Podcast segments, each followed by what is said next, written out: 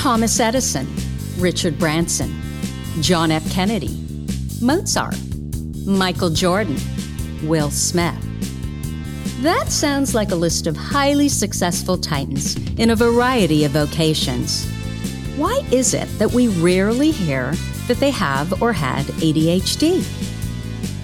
And you know what we hear even less about? Serena Williams, Emma Watson, Mel Robbins, Whoopi Goldberg, Agatha Christie, Erin Brockovich, Cher. Yeah, the successful women navigating A D H D. And that's exactly why I started this podcast, A D H D for Smartass Women. I'm your host, Tracy Otsuka. I'm a lawyer, not a doctor, a lifelong student, now a coach. I'm also the creator of Your A D H D Brain is A-OK, a system that helps people like you figure out what they should do with their life. And we're here today to talk A D H D, your strengths, your symptoms, your workarounds, and how you proudly stand out instead of trying to fit in. I credit my A D H D for some of my greatest gifts. And you know what? I spy a happier life for you too. So without further ado, a shiny new episode is starting now. Hello, I am Tracy Otsuka, and I wanted to welcome you to episode one hundred twenty-eight of A D H D for Smartass Women. This episode is brought to you by our free master series, Five Days to Fall in Love with Your A D H D Brain. Due to popular demand, we are running this program again, beginning on June twenty-first. I think that's next week. I record in advance. And I wanted to share a couple of comments from the last time we ran it. So Kirsty said, I was looking to learn about the female experience of A D H D, and this has been so illuminating. The peer support you enabled, as well as the positive information you've imparted, and your embodiment of a woman maxing her life has been deeply meaningful, and I'm incredibly grateful. Suzanne says, I cannot tell you how life-changing this week has been. And Eliza offered, you delivered so much, so generously. Thank you. You renewed my love for my brain and gave me lots of new information that I am implementing now to maximize my gifts and minimize the challenges. So again, you can sign up for our Five Days to Fall in Love with Your A D H D Brain series at tracyotsuka.com forward slash I love my brain. So let's get going. On this episode, I am going to introduce you to Jessica Fern. We just had a whole host of audio problems. She's now on her iPhone, and we've got our fingers crossed that the audio gods are going to cooperate. Jessica is a senior director of training and development for the fourth largest multifamily management company in the United States and doubles as a national speaker, coach, and strategist, focusing on leadership of self and fearless failure. Jessica has been seen on the National Apartment Association and Zillow conference stages, is a reputable keynote speaker, and most recently was featured on a national panel for women in leadership. She has a series on Multifamily Leadership Studio that includes legendary leadership, which earned her the nickname, the Wolf of Leadership. I'm assuming that's a play on the Wolf of Wall Street. We'll ask Jessica.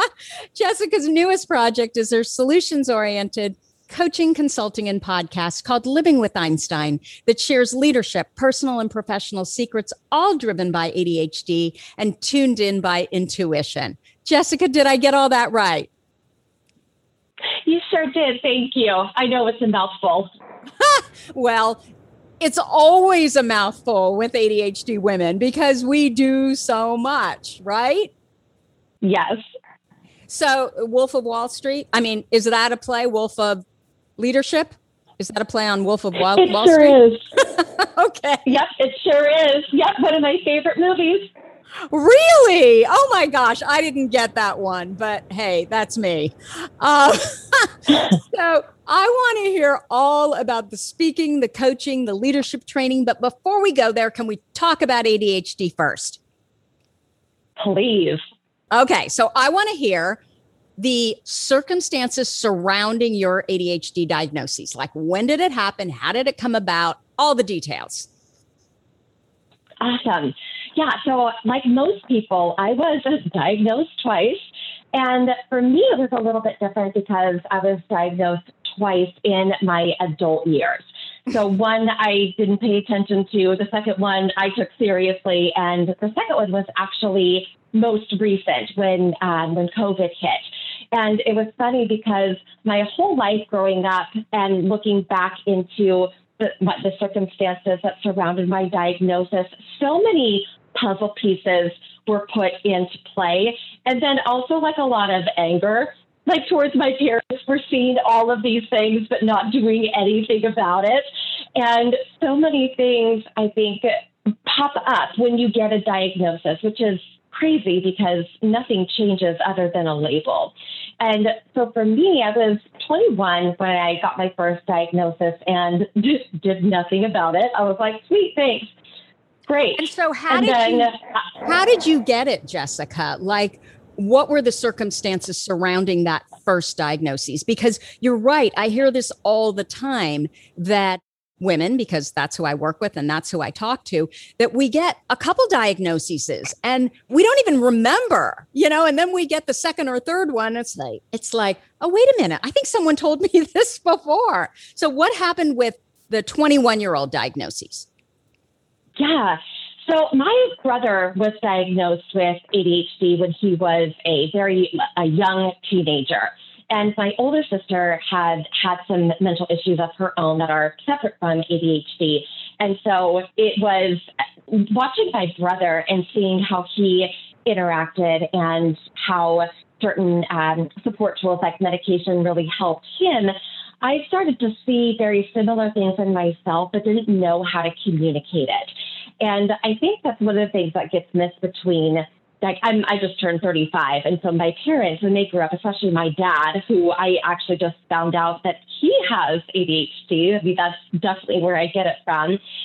They grew up in an era where, like, medication and mental wellness was not something that's prevalent. You, you know, cry on the inside like a winner and you just keep going.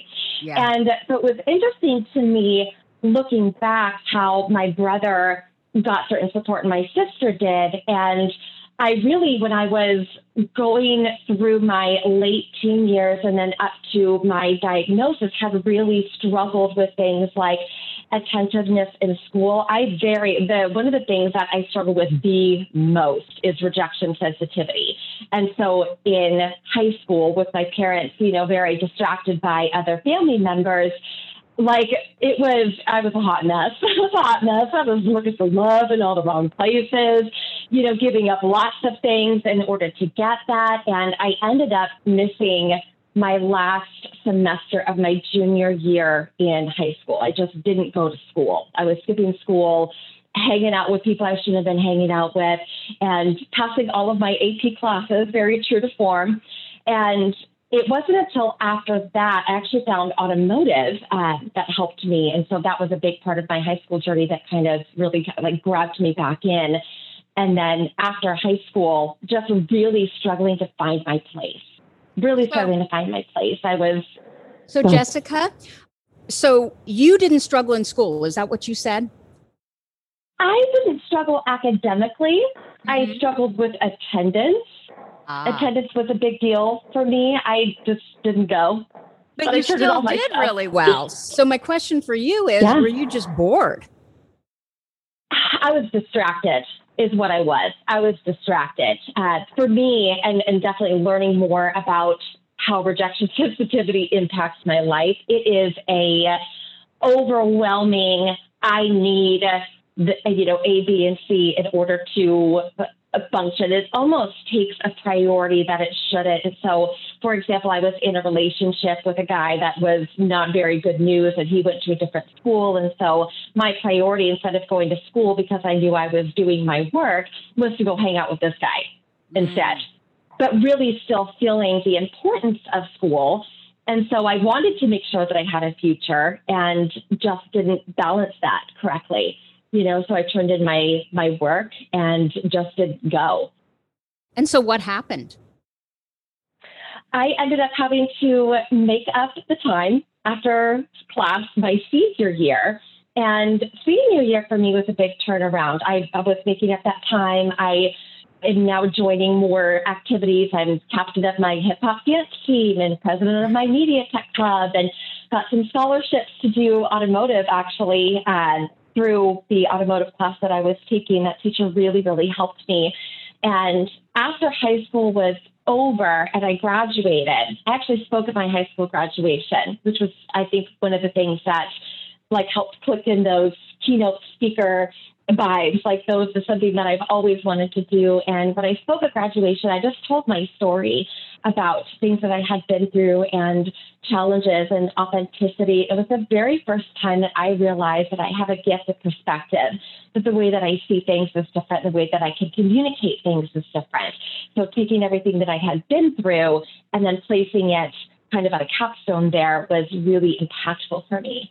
And then after high school was over, I was trying to go to college. I was working at twenty-four hour fitness at the time and just could not balance those two things and ended up leaving school, leaving that job. I moved back home for a little bit and then found myself as a temporary worker at a hardwood flooring company and almost lost my job because I just was distracted, couldn't get it together. And it was at that point where I went and got help the first time. So did you try medication then or anything, or you just got diagnosed and then said, well, whatever? So I got diagnosed, and the reason I didn't take medication, seeing how well it worked for my brother, I didn't take medication because I shortly found out found out after that I was pregnant with my son, who's now thirteen. Got so it. That's why I didn't, and I just kind of dealt with it. The job that I'm, the, well, the industry I'm in, multifamily, and I think this is one of the reasons why I've been able to make it so far with tools on my own, is it is so fast-paced. And I am a competitive person. I like to be recognized. I like to do a good job. Those are all things that create a very nice level of dopamine for me. Mm-hmm. That made it sustainable. And I am now climbing the ladder. And by this time, I you know, have had my daughter and have found this company that I'm working at now. And I go from managing properties to in the corporate office and training and development, having opportunities to speak. Now I'm director, now I'm senior director, and I'm traveling and I'm speaking and I'm writing and impacting this huge company. And then here comes COVID and takes all of that away. All oh my of the gosh. Travel. I get it. Yes. The, the travel, the adventure. And I mean, in the meantime, I'm now going through a divorce and, you know, tr- dating. And you can't give anyone who has A D H D and rejection sensitivity a dating app in free time. Like, it is not, those are not things that work out well.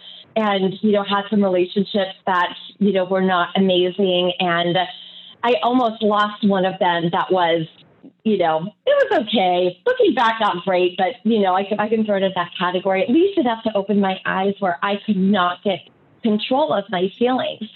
They were all over the place. I couldn't concentrate at work, and it literally just felt like I was holding my breath all day. And this was why? Because of everything, or specifically because of, you know, having to get out there and date? Uh, no, it was everything. Uh, I think for me, I, I will come back to like the dating and the love piece because of the rejection sensitivity and how much that impacts me. Mm-hmm. But it that those that was the trigger. That was one of the red flags. Is I am so incredibly affected by this. On top of it being a distraction at work. Uh, making sure that I am, I'm a single mom, you know, I'm taking care of my yeah. kids all day, and I don't want to be a stay-at-home mom. Those are not things that I'm good at or like to do. And I'm used to traveling and all of that adventure and freedom. And, you know, it's, it was really a combination of everything to have to wake up in the morning. I make sure that my kids are good. They're homeschool learning. I'm working from home. And it's just so much. Everything feels like so much. And I well, would lose know, control of my feelings. And it makes total sense, right? They always say, especially for women, I mean, if you look at everything that's on your plate, your responsibilities had gotten to the point where it was just too many responsibilities for, you know, your ability to handle them. So it makes sense to me. Yes, de- definitely. And I've been, I, my, my second diagnosis happened a little over a year ago, and I did start making, taking medication. And I think one of the things that I did for myself that it took me a while, but, you know, sometimes you are handed this diagnosis, you're handed medication, and you're expected to just like go out there and be somebody. And it wasn't until a couple months later that I realized that I really needed counseling, that this is not a nine to five problem. It is a twenty-four seven part. And I really struggled, even though I've always known that I've had it, especially doing more of a deep dive into who I am with a counselor. I had a hard time accepting that this was part of who I was, that this was a nine to five problem, not a Jessica problem. And it wasn't, and it wasn't a problem at all. It's just a part of my script and who I am as a person. And it doesn't define me. It's a part of who I am. And it was my mom who helped me see all of the wonderful things that I've been able to do because of it. And there was so much emotion surrounding just, yes, this is definitely you, that it was hard to accept for a while. And I think that's why I didn't do the like wraparound work. You know, you can't just take medication and call it a day. There's so much else that goes into it. And that's what's so sad, because that's usually what we get when we go to the doctor and we're diagnosed, right? We're handed a prescription and it's like, okay, you're on your merry way. And you're so right. It is part of the equation. And frankly, medication is a fairly small part of the equation. It's an important part. And if you're lucky enough that it works, it can be life-changing, but it's only part of it. So tell me, what are the things that you, I love the fact that what really turned it around for you is not just focusing on the weaknesses and the things you couldn't do, but really, you know, paying a lot of attention to the strengths and all the things that you're so brilliant at. So what did you work on with this counselor that really made a difference to not only you and your life, but this problem that a lot of women have, and it seems to be the subject everybody wants to talk about, which is rejection sensitivity dysphoria. So what are the things that you've put into place that have really made a difference for you? Awesome. So I, I think one of the biggest was why now? Like why right now is this such a problem? And understanding, number one, that this is a part of me and has always been a part of me was really, really critical. I had the, my marriage that I had come out of was not a great one. You know, I think that a lot of women find themselves in that position because we get time blindness and we forgive easy and we do get rejection sensitivity. And I think there is some susceptibility to narcissism, which was what the relationship that I was in afterwards. And when you come out of a fight or flight mode and your body's able to relax, sometimes you know, your authentic self is is showing up. We are exactly who we need to be in every single situation that we are in. And that doesn't always mean that who I am now is who I was then.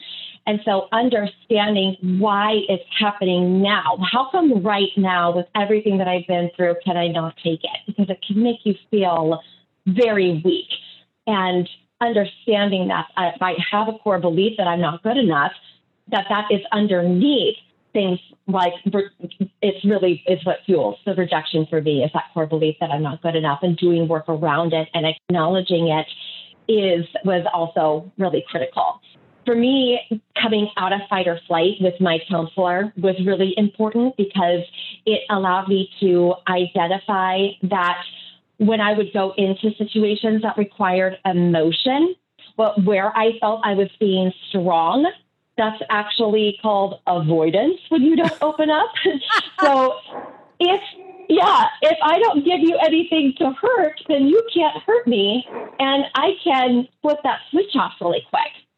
And I remember, I remember when she brought it up because, you know, I've, I've done research on A D H D. I'm that person. Like, I want to know everything about my own body.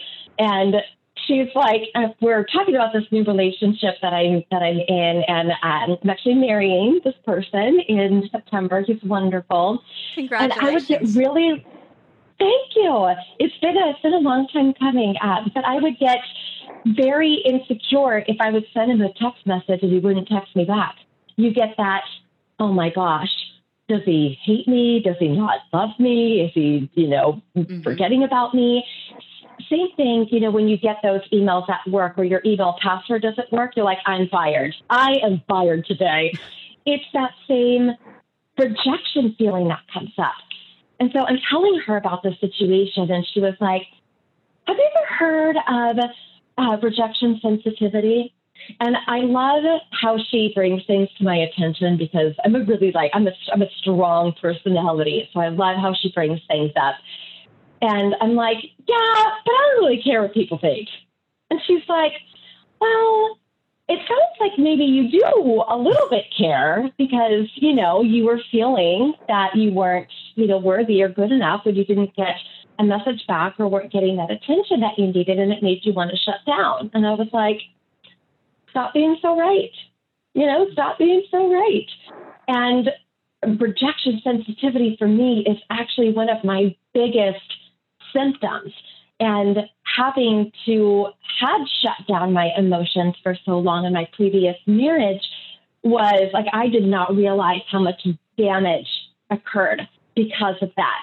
It, it ended up changing my entire life, uh, becoming familiar with this. And one of the things that has helped me the most is to talk about it. I talk about it in my keynote speeches. I talk about it in things that I write. I think that there is a calling right now for things like trauma and damage and rejection in the workplace that's not being talked about.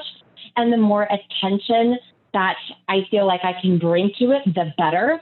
It's the one thing after I'm doing a speech or uh, have delivered a workshop that I get the most comments about is, thank you for talking about rejection sensitivity. And it is the, the most critical thing that I can identify that has helped is to understand what core belief is underneath that. Like, why do you feel not worthy? For me, I don't think I'm ever going to be able to recover from it, but I can manage it. And I know when I get that, I get a physical response. Most of us get that cognitive physical response where you know that it's coming. And instead of flying off the deep end, you know, with action. So in my case, I would, you know, cut it off before they could cut me off. But here I am making decisions that aren't even real because I'm learning to separate fact and feeling. If I feel that and I am seeing that maybe that's where my responses are going, I could do some work around it to identify where it's really coming from. Okay, so let's get real practical here. So let's say your fiance, you send him a text and you don't hear back from him for four hours. And so the rejection sensitivity starts rearing its head. How did you handle it before, and how do you handle it now? Before, I would probably make up something that said I was equally busy. Like, hey, I've got plans tonight, so I don't know if you were planning on coming over, but I'm busy. Yeah, so it would be something like that, because in my head, if you're not communicating back with me, I'm not important. So I'm going to make you feel not important before you can make me feel not important. So now, you create I, exactly what you're worried about. Yep. Okay.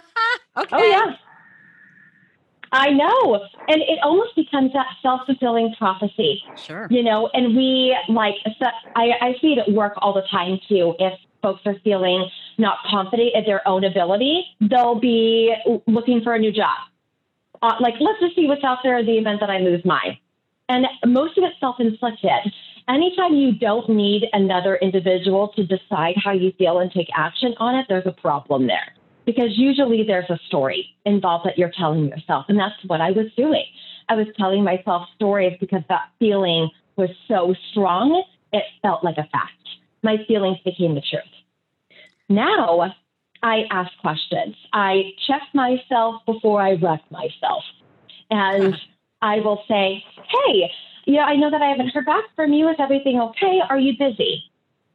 And also understanding what belongs to me. So what's my stuff? Is it my worry or concern or my time frame? And what's his stuff or another person's stuff? Just because I might have the ability to text back or communicate does not mean another person does. So separating those perspectives and then also asking questions before jumping to a conclusion is so incredibly important, because it allows you an opportunity to process how you're feeling and then the other person to explain their side of the story and for you to trust in those words.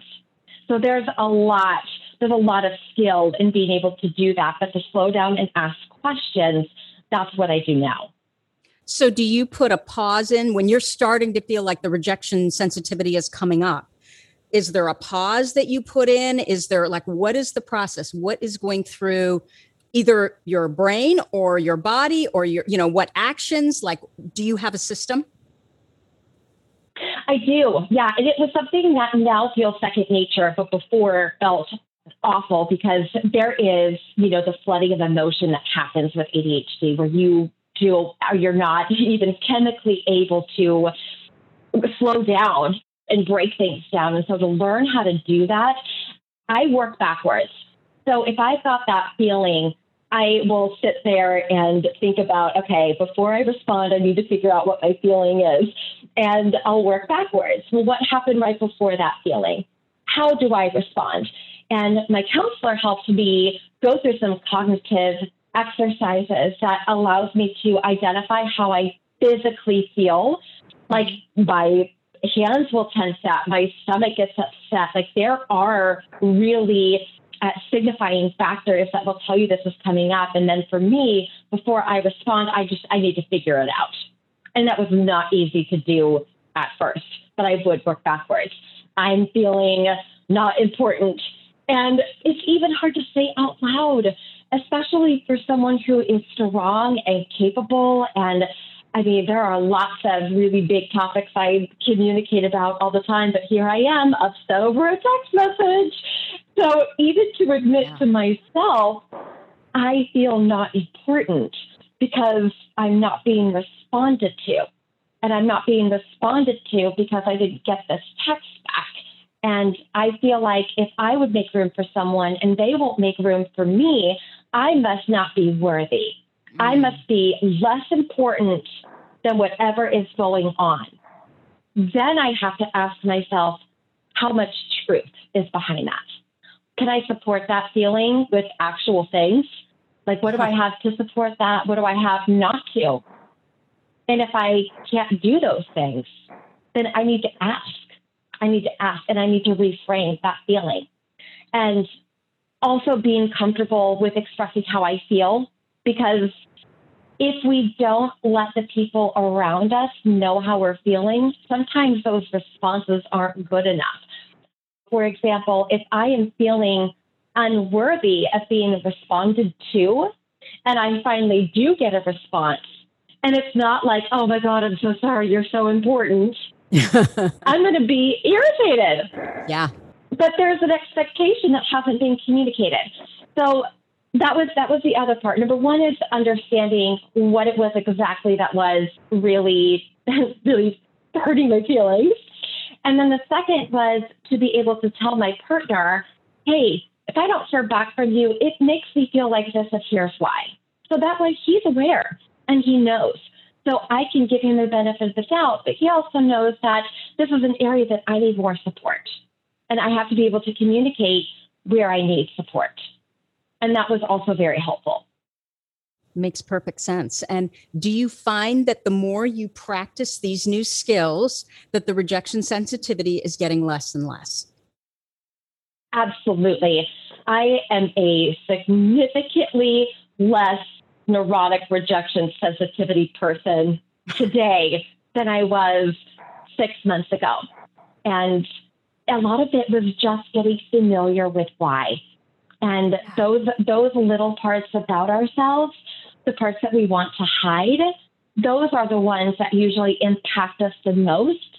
I'm still doing some work around why I feel like I'm not good enough and from the work that I've done so far is just really identifying the earliest possible example that I can think of right there with that in that space, and that I'm not good enough space, and then working forward. So I know it's there. I know that I have to be conscientious of how that can show up for me, but my rejection sensitivity is significantly less life-ruining.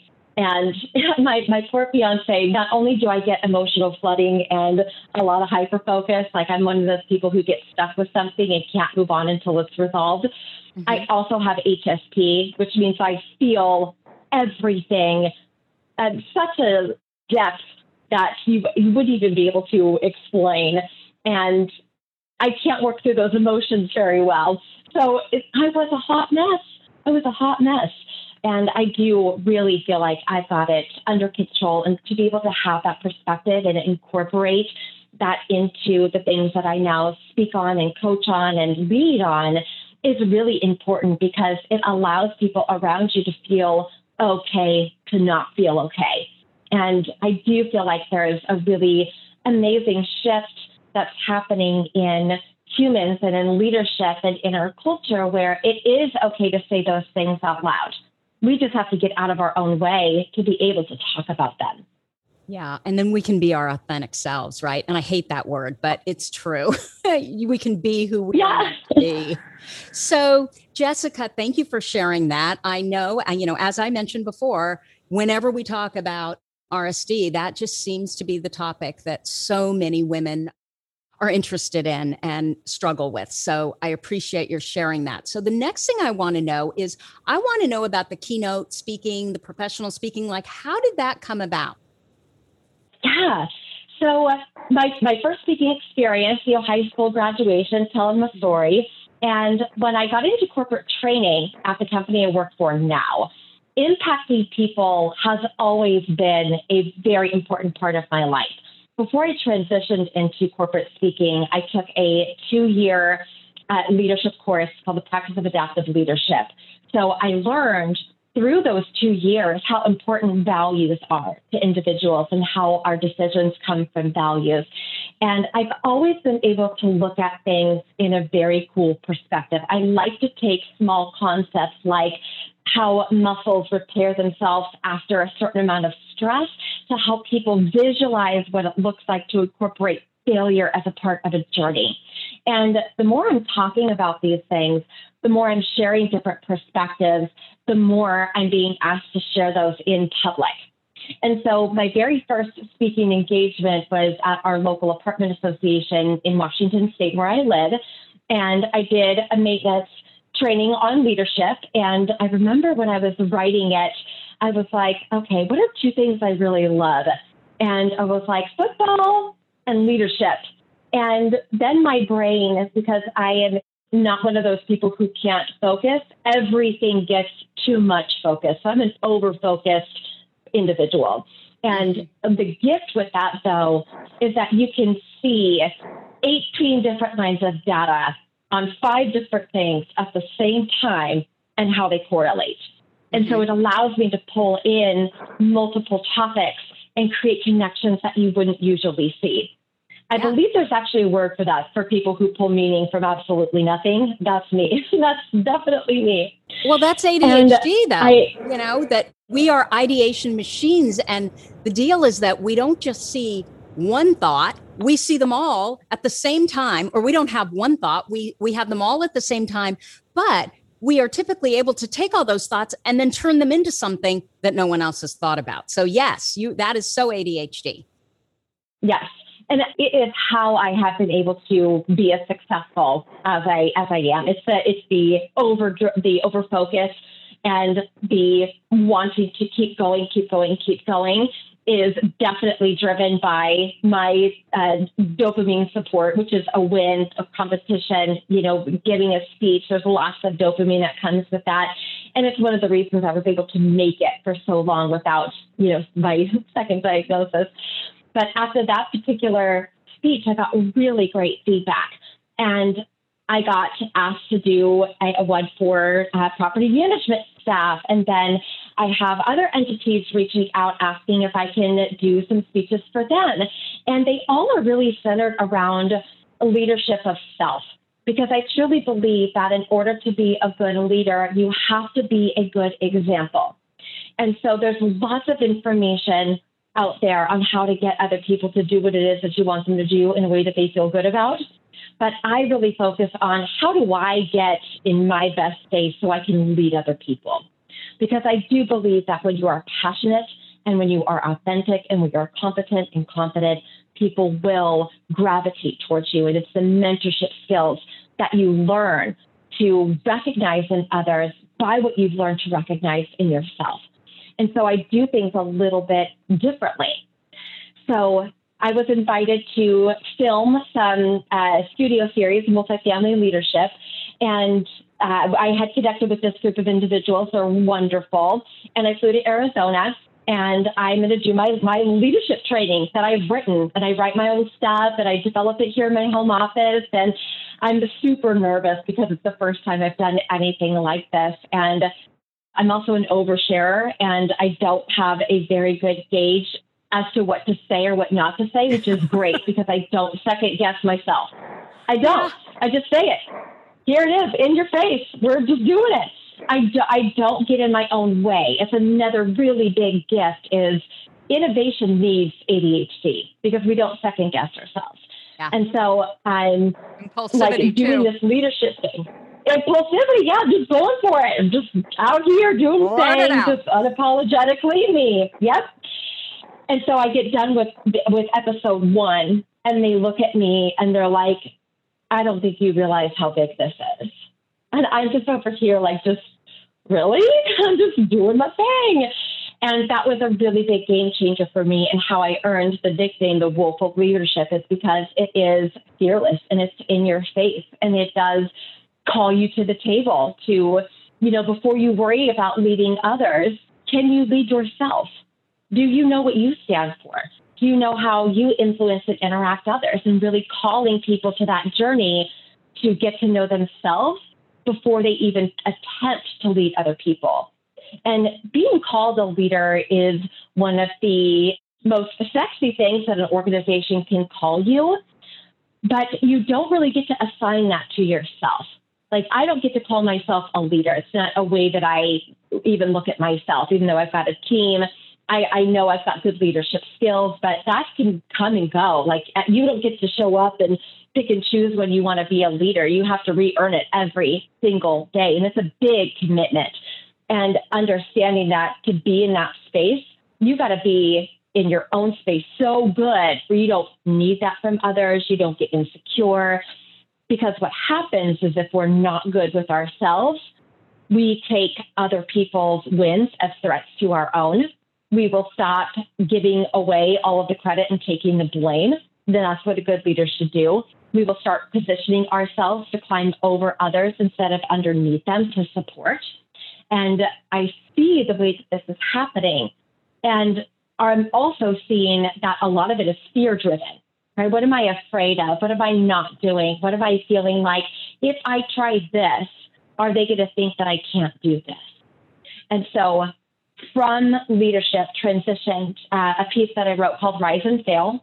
I'm very passionate about failing. I'm an expert in what doesn't work.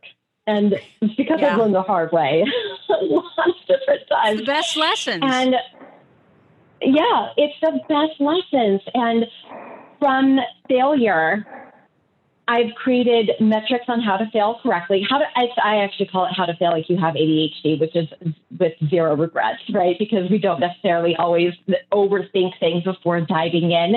And it, it, that is another big gift, is not second guessing yourself. And where does that fear come from, and being able to break it down? What changed for my speaking from before I got diagnosed to after is I didn't necessarily, like, I knew that I knew all of these things, perspective, failure. I knew I had a really cool way of looking at stuff, but part of me knew that there was more there. Like, I could go deeper into my journey, into A D H D. How does this really impact the things that I'm saying? Like, it was almost like a missing piece. And after my diagnosis, I, I, well, I spoke virtually a lot last year, and I started telling the world about my journey, which was really hard for me. Nobody knew. Nobody knew. I've, I got a lot of public-facing uh, opportunities, and it was just something that I kept to myself. And my speaking now is very authentic.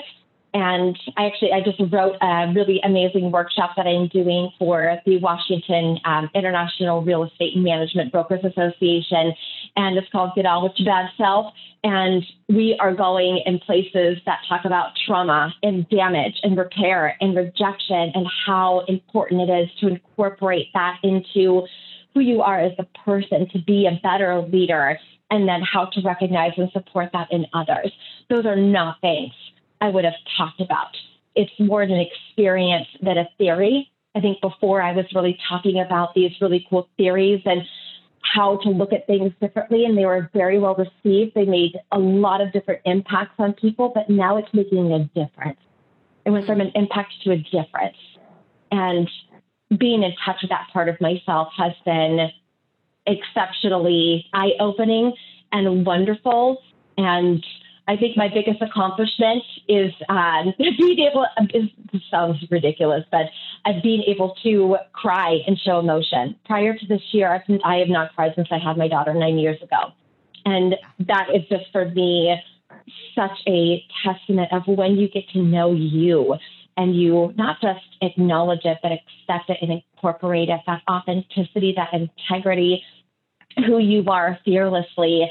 Like no one can even, no one can mess with you when you are that good, when you are that in tune to your own self, and helping people see that you have a choice with what you give power to, and you teach people how to treat you, and being okay with changing those relationships, getting rid of the things that don't support you. That's, that's my mission now, is giving people the freedom to be able to own their selves, build boundaries around it, and go take on the damn world. Yeah. Oh, I love that. Okay. So I have a question for you about the uh, professional speaking. I have no working memory. I cannot even memorize one chorus of a song. And the last time I could do that was before puberty. I used to have a really good memory. And if you throw a little anxiety in, my whole brain wipes clean. So if I'm going to speak, I can't even remember what I'm coming out to speak on if there's any anxiety. So what that means is I no longer will agree to speak without an outline that's in front of me. The last time that I agreed to speak without one, I prepared to the nines, literally weeks of preparation. And on the day of the speech, I walked out and literally couldn't remember why I was there. I had no outline, nothing. And it's almost like my brain was on a runway and it couldn't even start. So I couldn't take off. So I literally had to reset my brain like a computer by going backstage and then walking out again. Imagine how embarrassing that is. So yeah. I remember when I was young, my dad told me, you should be in a soap opera. You should be a soap opera actress, because I was so dramatic. And he wasn't trying to be a jerk. He really thought that I'd be good at this. And I remember even then thinking, I'd love to do that. I was probably, oh, I don't know, maybe thirteen or fourteen. And I remember thinking, I'd love to do that. But in the back of my mind, I knew I couldn't, because I, I could never memorize the lines, and you just can't wing it. So I know that all of our brains are different. And I know that a lot of actors have A D H D. A lot of speakers have A D H D. So they can memorize. My son has a really strong working memory. And I am wondering, do you struggle with working memory, or can you just get out there and go? You remember what it is that you want to say. Yeah, that's a great question. So it's it's actually it's different for me. Uh, there are... I actually feel like the medication that I'm on now, because I've changed a couple times, I take Vyvanse now, that has impacted my working memory more than other uh, medications have, but this one works best for my body. So prior to that, I could just, I just memorize stuff. I can just see it. I can see it in my brain. I didn't have to worry about it. I also don't really prepare. Like I, I prepare, I write my presentation, I've got my notes. But what transitioned for me, especially having, you know, the switch medications and not having access to that part, is really focusing on what do I want people to hear versus what do I want to say. And when I switched that mind frame I can talk about anything. I could go give a keynote right this second if someone gave me a topic, because I'm really focused on what do I want you to hear. And so it's less, here's the words that I need to say. At the end of the day, I'm the expert. It's my topic. And H S P gives me a really unfair advantage from being able to feel and read the room on what people need to say. And memorizing things and having that pressure is, for me, it's almost a jam up. At the end of the day, there nobody's going to remember what words I said and when. They're going to remember how I made them feel. Mm. And so I just approach it from, how do you walk away feeling impacted and empowered versus, you know, are you going to remember the statistics? So I will do that. If I have statistics to share or if I have things that I absolutely want to communicate, I'll put them on my slides. I usually, when I'm designing, I don't put a lot of words up. Like, I like to just take people on a visual journey. So, Jessica, what are the A D H D traits that you feel are responsible for your success? I love this question because it is one of the superpowers about having A D H D is what I attribute to my success. And some of those features and traits include, number one, hyperfocus, which I thought was just an insane amount of interest in a specific topic. And it is one of the traits that actually got me through most of my career without even knowing that A D H D was such a big part of my life. So without a formal diagnosis, being able to dive into topics and to be able to see them in such an interesting way with a level of depth definitely helped shape my perspective to be very different than anybody else who was doing some work in, in the leadership space specifically. So being able to look at things differently and have such an interest and passion when communicating was absolutely exceptional. The other one is definitely being impulsive, because one of the things that I'm known for is kind of uh, an in-your-face leadership style. So, you know, going back to like the Wolf of Leadership story, I don't always think about what I'm going to say before I say it. It's almost that impulsive oversharing. I can't believe I just said that, but on stage in front of a lot of people, it was great not to have to second guess how I felt. I think it's such a testament to what a superpower having A D H D is, especially with innovation, is I'm not capable of second guessing myself or even spending too much time in an area where I overthink what I'm doing. I just kind of dive in and trust my intuition.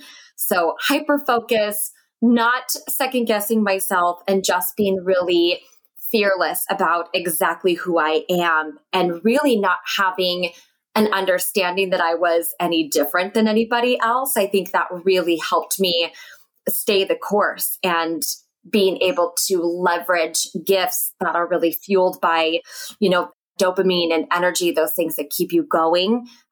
Being able to land in a space that supported my goals and my passion while leveraging those gifts at the same time has been awesome. There's still things I pull on. Yeah. So what do you think the key to living successfully with A D H D is then? So for me, it's almost a, I like to forget sometimes that I have it, but you know, once you know, you know, it's hard to like un- undo that particular mindset. But I really love to create my own path and my own script. So understanding that I'm not going to conform to something that doesn't apply to me is really important. Oh, it's almost using, uh, whether it's an environment or a culture or a workspace or a task, almost using that as a first draft. And then framing that how I work best or understanding what I can bring to the table is really important, because going into work, going into even a situation or conversation, understanding how it impacts me and how I need to be successful is really important. And it removes some of that uncomfortability with how I know that I operate into how um, almost uncomfortable it could make other people feel. So that's the biggest one, is just being very aware of what I need to be successful and, and, and asking for those things. You're basically saying that um, you're the expert on you and you trust you first. Yeah, absolutely. And I also think that giving myself time to let my, I call it letting my brain out of the cage.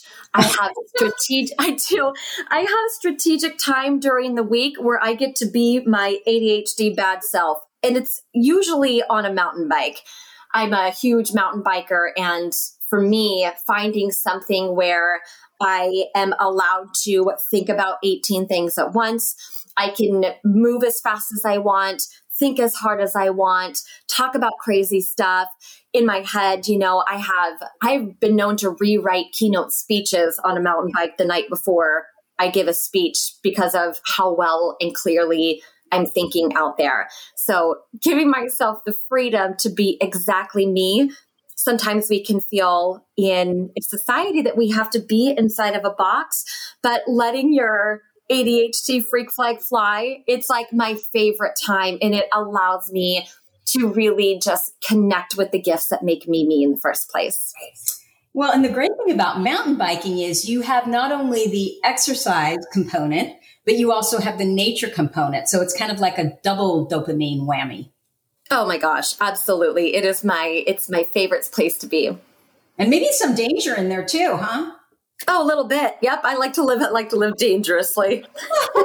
So if you were going to share uh, with us your number one A D H D workaround, what would it be?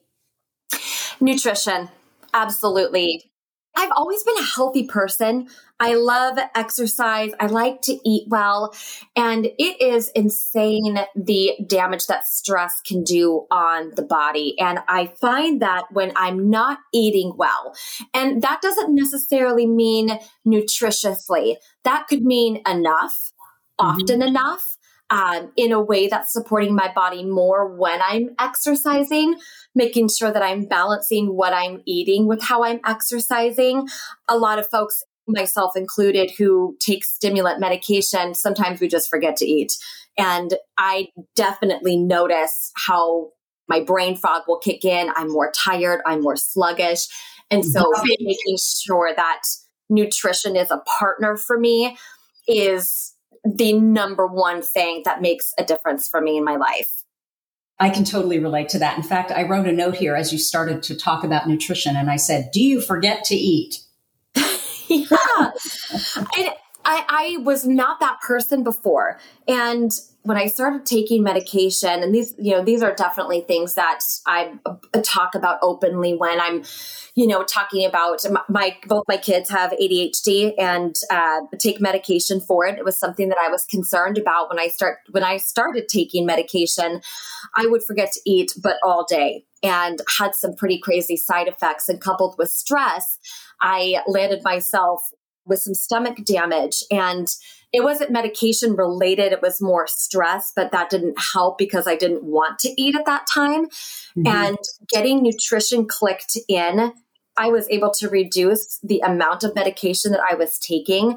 I was sleeping better, operating better, and it was within days. I had um, an M R T test done, so it tests food for food intolerances, and I actually have quite a few. But as soon as I clicked those in, um, you know, and also paying attention to, you know, gluten and A D H D are not friends, sugar and A D H D are not friends, I became a whole new person in a week, having clicked the right things in. Yeah, it's it's amazing what uh, the right nutrition can do. Yeah. To, for your brain. I, I completely agree. So is there something, Jessica, that you're working on that you want to tell us about before I let you go today? Yes. I have so many wonderful projects that I'm working on. Um, I've got a, a a leadership series that I am doing with the Washington State International Real Estate Management Company, and uh, you can look them up on LinkedIn, because this particular workshop is really for leaders, not necessarily in the multifamily capacity, but leaders in general. That it, it's a four-part workshop. We just did one. There's three left, where we are going to be diving into fear and conflict and mental wellness in the workplace and how that affects leadership. That's a space that my uh, podcast, Living with Einstein, and my Einstein Solutions product that I'm working on is really going to impact, is that leadership of self and calling your authentic self to the table, mm-hmm. getting to know that person and how do you fit into the world. So I've got that, that workshop, I've got Einstein that I'm working on, and that's a podcast that's accessible on Spotify, Apple, Google, just called Living with Einstein. Um, you can find me on LinkedIn, and I'm pretty open about the projects that I'm working on. So I've got some speaking engagements coming up, uh, Multifamily Midwest in Indiana. I'm super excited to travel somewhere, and I'm sure there'll be more down the road. Jessica, you sound so A D H D. I know. Look at all this. You're a single mom with how many kids? Was it three or two? two? I've two got kids. two. Well, my hat goes off to you. Thank you so much for spending time with us here today. That was super fun. And that is what I have for all of you this week. This episode of A D H D for Smartass Women, it was brought to you by our free master series. We're going to be running it again on Monday, June twenty-first, and you can sign up at tracyotsuka.com forward slash I love my brain. Again, if you like this episode with Jessica, please let us know by leaving a review. Our goal is to change the conversation around A D H D, helping as many women as we possibly can learn how their A D H D brains work, so that they t- too may discover their amazing strengths. Thank you so much, and I will see you here next week. You've been listening to the A D H D for Smartass Women podcast. I'm your host, Tracy Otsuka, and we're available on iTunes, Stitcher, Spotify, and Google Podcasts. Not coincidentally, A D H D for Smartass Women, it's also the name of our free Facebook group. We're a totally smartass community of successful, ambitious women who share our A D H D wins, questions, and workarounds. Join us at tracy otsuka dot com, where you can also find more information on our Your A D H D Brain is A-OK system. I spy a happier life for us, and I'll see you again next week.